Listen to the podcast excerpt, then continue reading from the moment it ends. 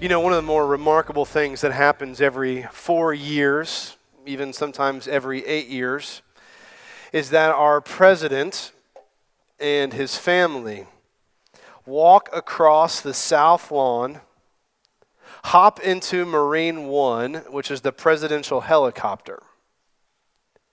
They are then whisked away to Andrews Air Force Base where they get on an airplane and they are flown home. And on that same day, a new administration comes into the White House to lead our country. Now, in the transition of that power, there is no bloodshed, there is no violence. There is no coup that is seeking to take down leadership. It is a peaceful transition of leadership. It is a rare little critter that most of the world has never seen before. Now, you contrast that with what first century believers were facing in the government that God had placed over top of them. Nero was the Roman Caesar in charge of Simon Peter's writing of this letter. Now, Nero was a, a reckless, foolish, bloodthirsty leader. He hated Christians. In fact, it's at Nero's command that both Simon Peter and the Apostle Paul were killed. He had such a disdain for people of the way, Christians, that he would run them through with stakes, dip them in wax, set them on fire, and they would become human candles at his garden parties. In fact, Nero set the entire city of Rome on fire at one point. And when the citizens rose up in anger over what he had just done, he sought to dispel the rumors by blaming Christians. It's interesting, first century Roman historian Tacitus, he said this, therefore to stop the rumor Nero falsely charged with guilt and punished with the most fearful tortures the persons commonly called Christians. Persecution increased after this. Believers were sentenced to death by crucifixion, by being burned alive, by being fed to wild animals. I can imagine that this is probably what Simon Peter had in mind when he wrote in 1 Peter chapter 4 verse 12, "Do not be surprised, dear friends, when the fiery ordeal comes against you." To test you as if something unusual were happening to you. Instead, verse 13, rejoice as you share in the sufferings of Christ, so that you may rejoice with great joy when his glory is to be revealed. Eight years ago, Christy and I were in downtown Rome, and we had the opportunity to look upon the floor of the Colosseum, where thousands of our brothers and sisters in Christ lost their lives for the sake of Jesus. And as I looked upon that sand on that ground, Romans 1:16 came to my mind, where Paul says, "For I am not ashamed of the gospel." For it is the power of God unto salvation for all who believe. And as I think about first century believers who are suffering for the sake of the gospel, who are truly enduring persecution, Simon Peter, in his first letter now, equips believers with how to be citizens of two kingdoms. Let me show you. Grab your Bibles and turn with me to 1 Peter chapter 2. We're going through a sermon series as a church entitled Imperishable, in which we're walking through the book of First Peter together as a faith family. We've seen all that God has done for us in the gospel and the work of Christ throughout chapter 1 and part of chapter 2. Last week we saw in chapter 2, verses 11 and 12, of how we are to deny ourselves and we are to display godliness as we anticipate the day of visitation, as we anticipate the day in which Jesus comes back for us. Now, we, as we get ready to read this text in 1 Peter chapter 2, verses 13 through 17, we're about to see the call that God places upon us of how we as believers uh, stand in relationship with a government. Now, remember as we read this text, Peter has just called us, verse 11, strangers and exiles. We're sojourners who are just passing through. And yet, we still have a role to play in how you and I relate to the government.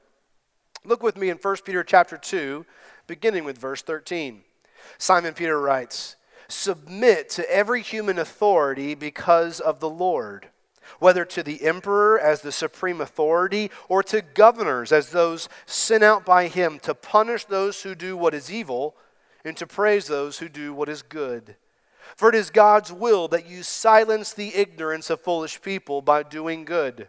Submit as free people, not using your freedom as a cover up for evil, but as God's slaves. Honor everyone. Love the brothers and sisters fear God, honor the emperor. Think of how Simon Peter's tune has changed.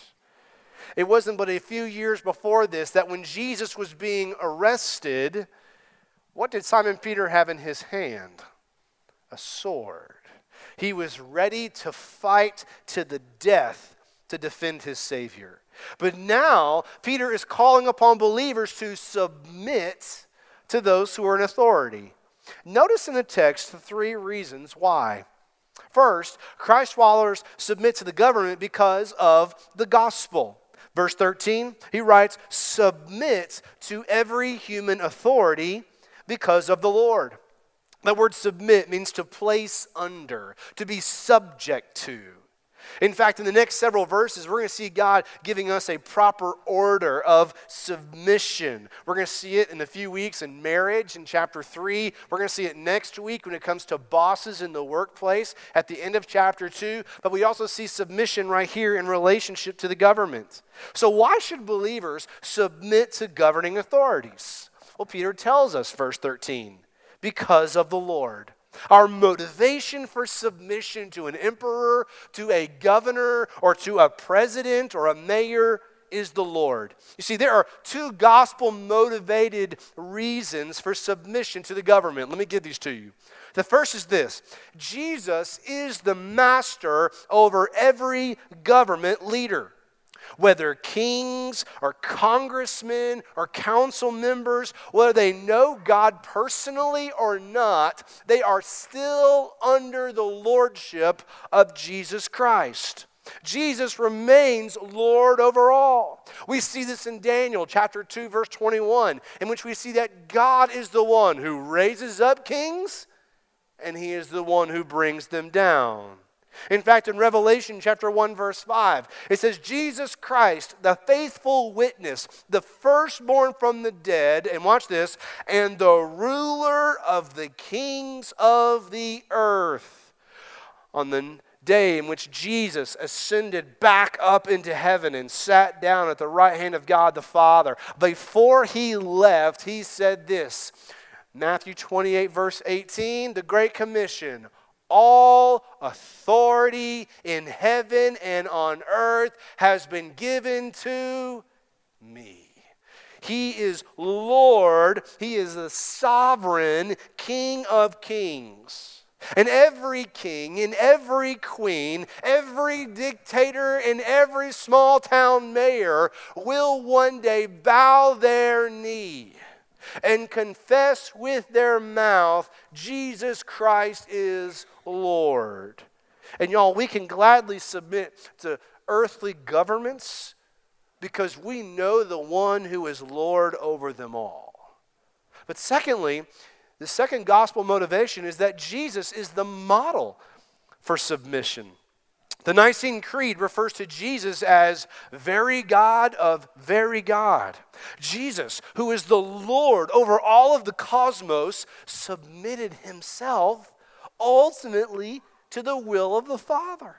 In John chapter 6, verse 38, Jesus says, For I have come down from heaven, not to do my own will, but to do the will of him who sent me. Isn't this great? God never asks us to do something that He Himself hasn't already done. Think about it. The author of life, the creator of all things, the Savior of the world, humbled Himself. Even before a temporary government Now, here's a thought for you to take home this week and just go get coffee and just sit and think about this reality. As Jesus stood on trial before Pontius Pilate, the Roman governor over all of Judea, Jesus told him in John 19, You would have no authority over me at all if it had not been given to you by God. See, listen, Pilate, you have no authority over me unless God Himself had given you the authority. And yet, don't miss this, even Jesus, the one who is, has all of the authority over heaven and earth, he gave authority to the governor, he gave authority to Pilate so that Pilate might leverage his authority over Jesus that might send him to his death at the cross that the Father had ordained long before time had ever begun. Go to Starbucks and think about that. Jesus, who is Lord over all, gives authority to Pilate so that Pilate might sentence him to death so that he might indeed take our sins at the cross. God is sovereign over it all. And the gospel is our motivation for submission to our earthly government. Whether it's a dictator or a democracy, a republic or a dictatorship, we can submit to our earthly governments motivated first by the gospel. But the second reason Christ's followers submit to the government, number two, is because of God's will.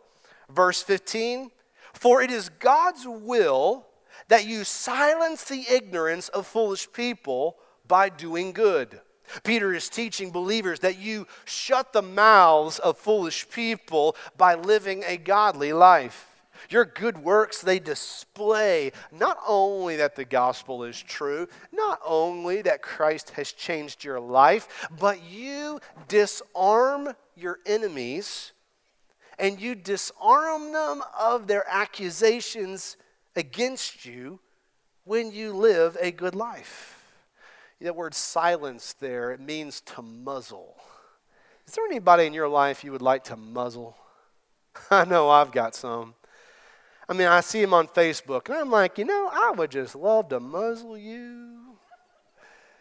Or it's just like, if I can just take your phone away from you and you just hush, right?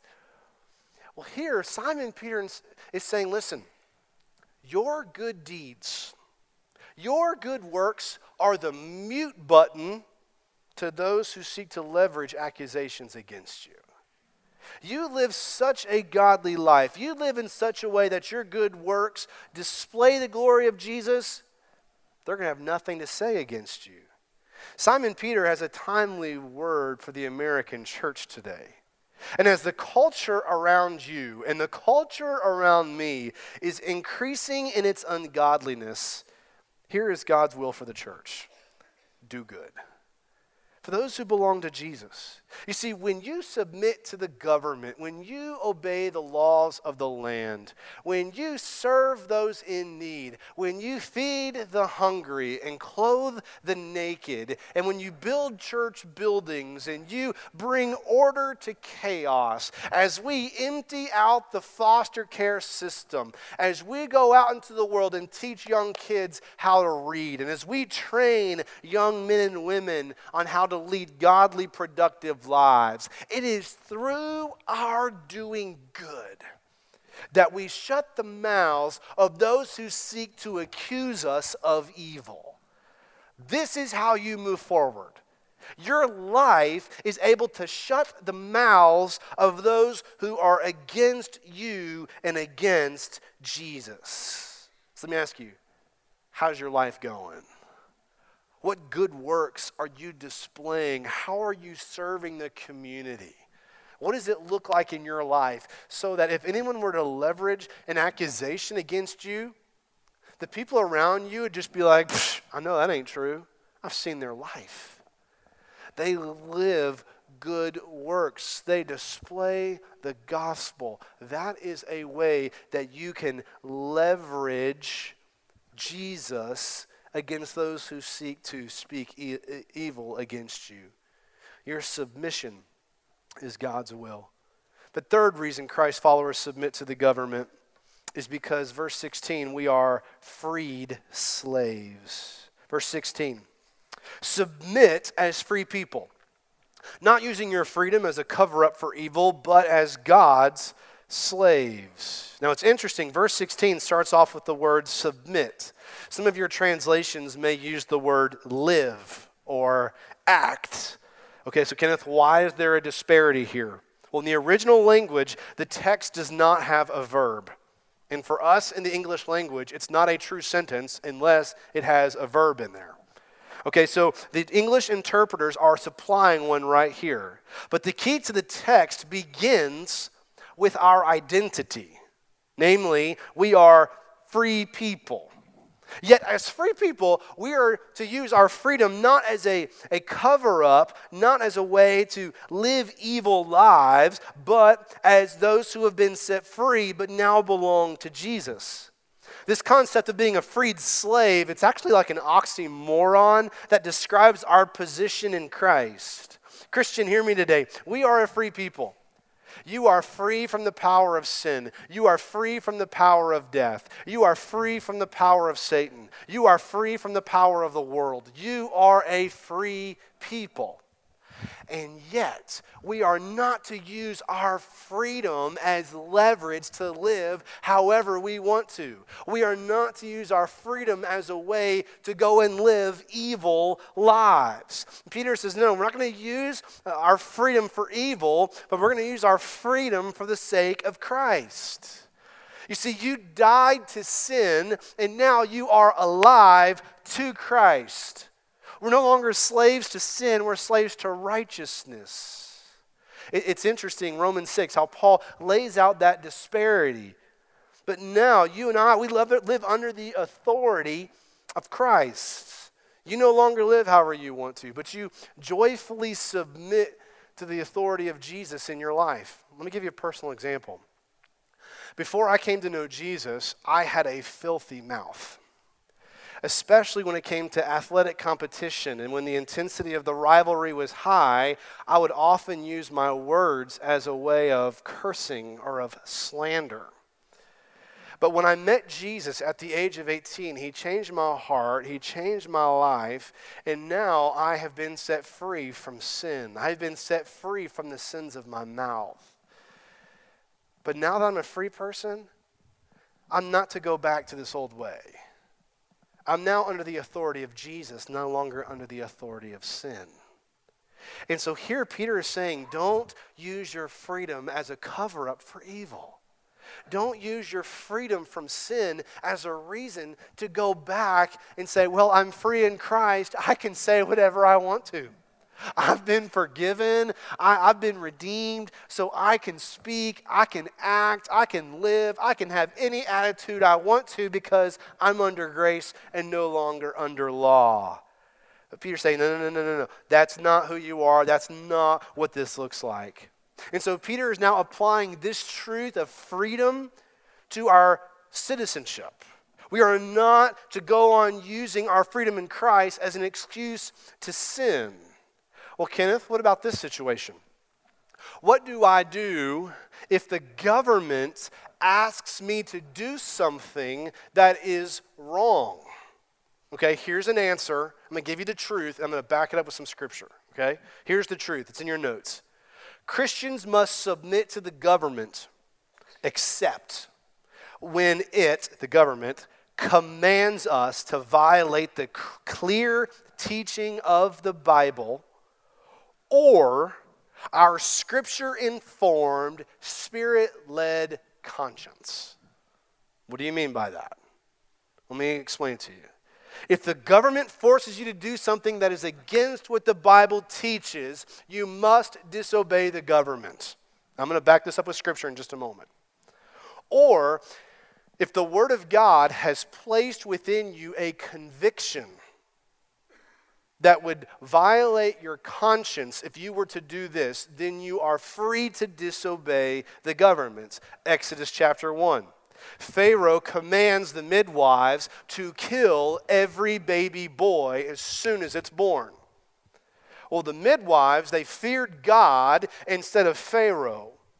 And they would make sure as soon as those baby boys were born that they were delivered over to safety.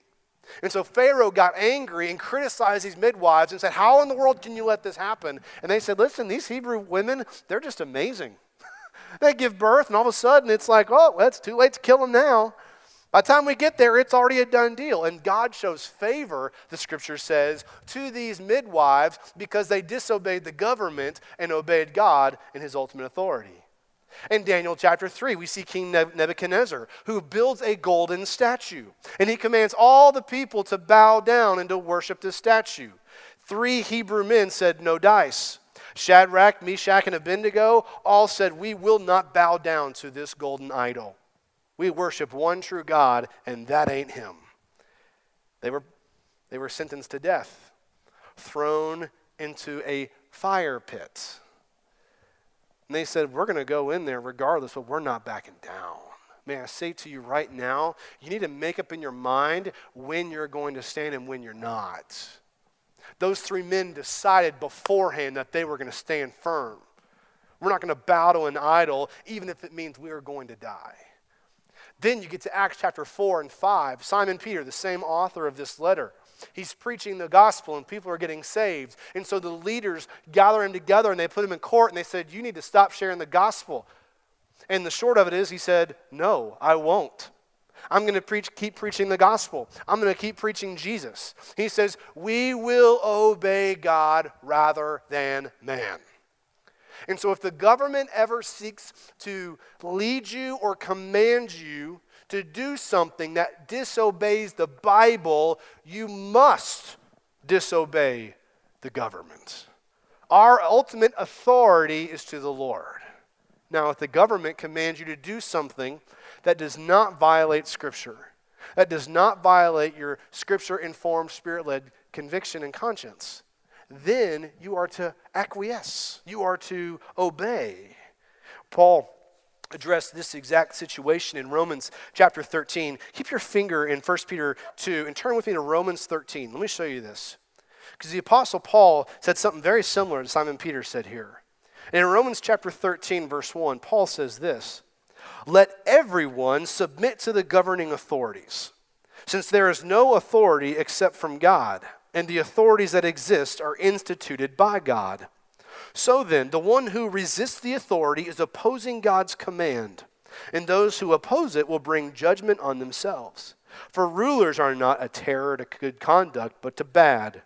Do you want to be unafraid of the authority? Do what is good, and you will have its approval. For it is God's servant for your good.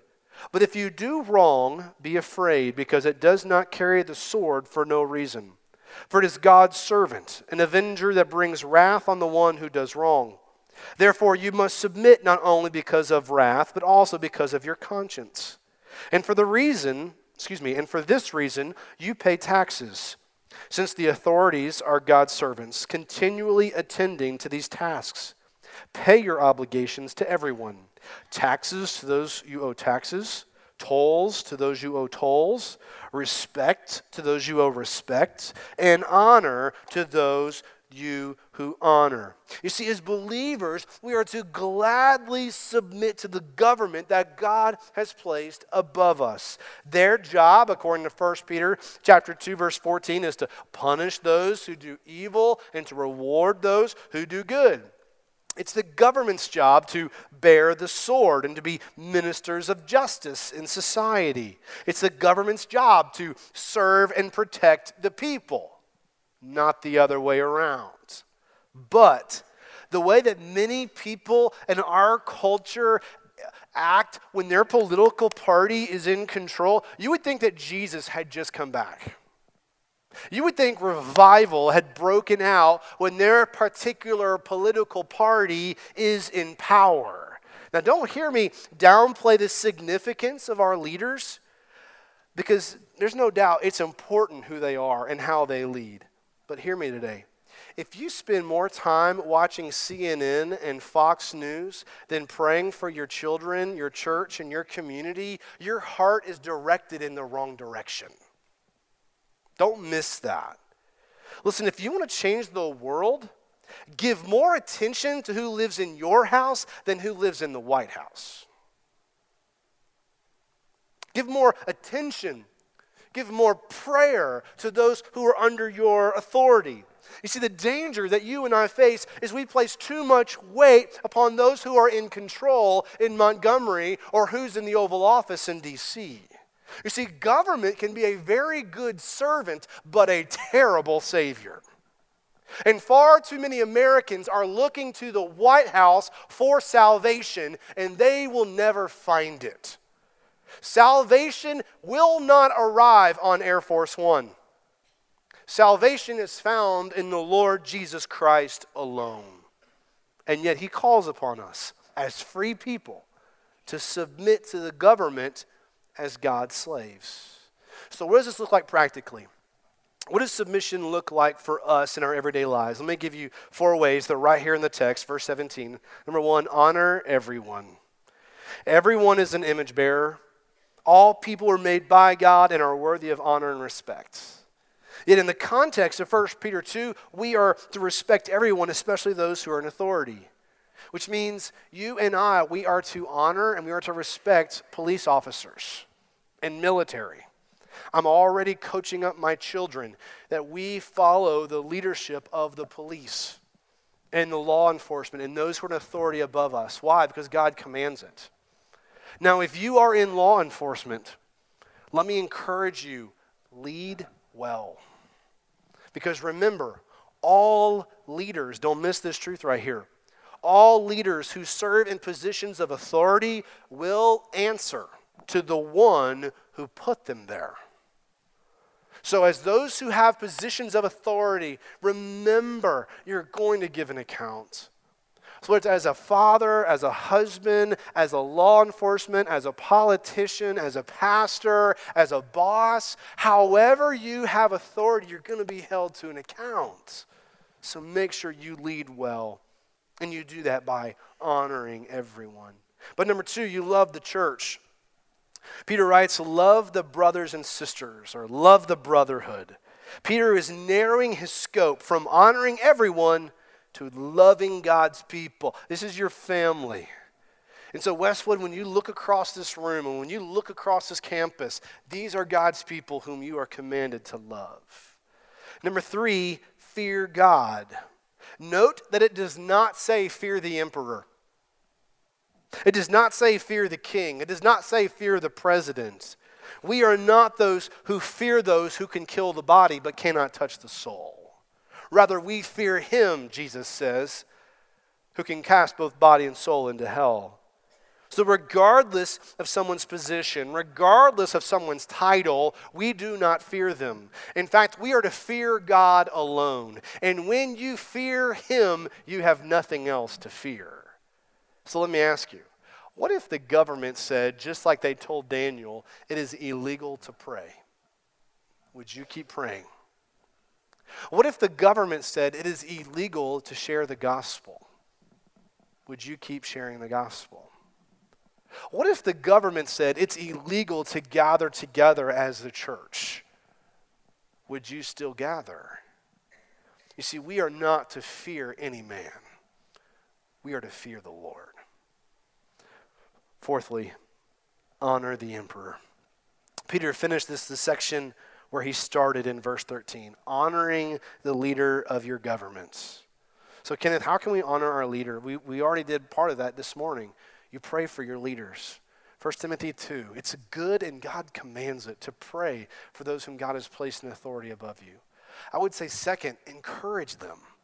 Leadership is a heavy weight to carry. I'm learning this because I'm in this position now. And so encourage your national and local leaders. In your notes are the email addresses of some of our leaders. I want to encourage you to send them a note and say thank you. I appreciate your leadership.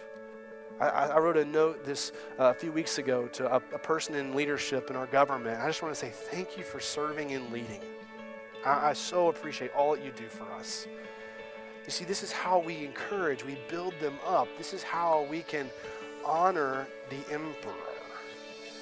But you see, y'all, they are not the ultimate emperor. In fact, there's an even greater emperor on which the government will be on his shoulders. And there's coming a day in which this ultimate emperor will come back and set up a kingdom in which he will rule and reign forever. And his name is Jesus. He is the one whom we love. He is the one we submit to. And He is the one that we are to follow no matter All because of what He did for us in the gospel.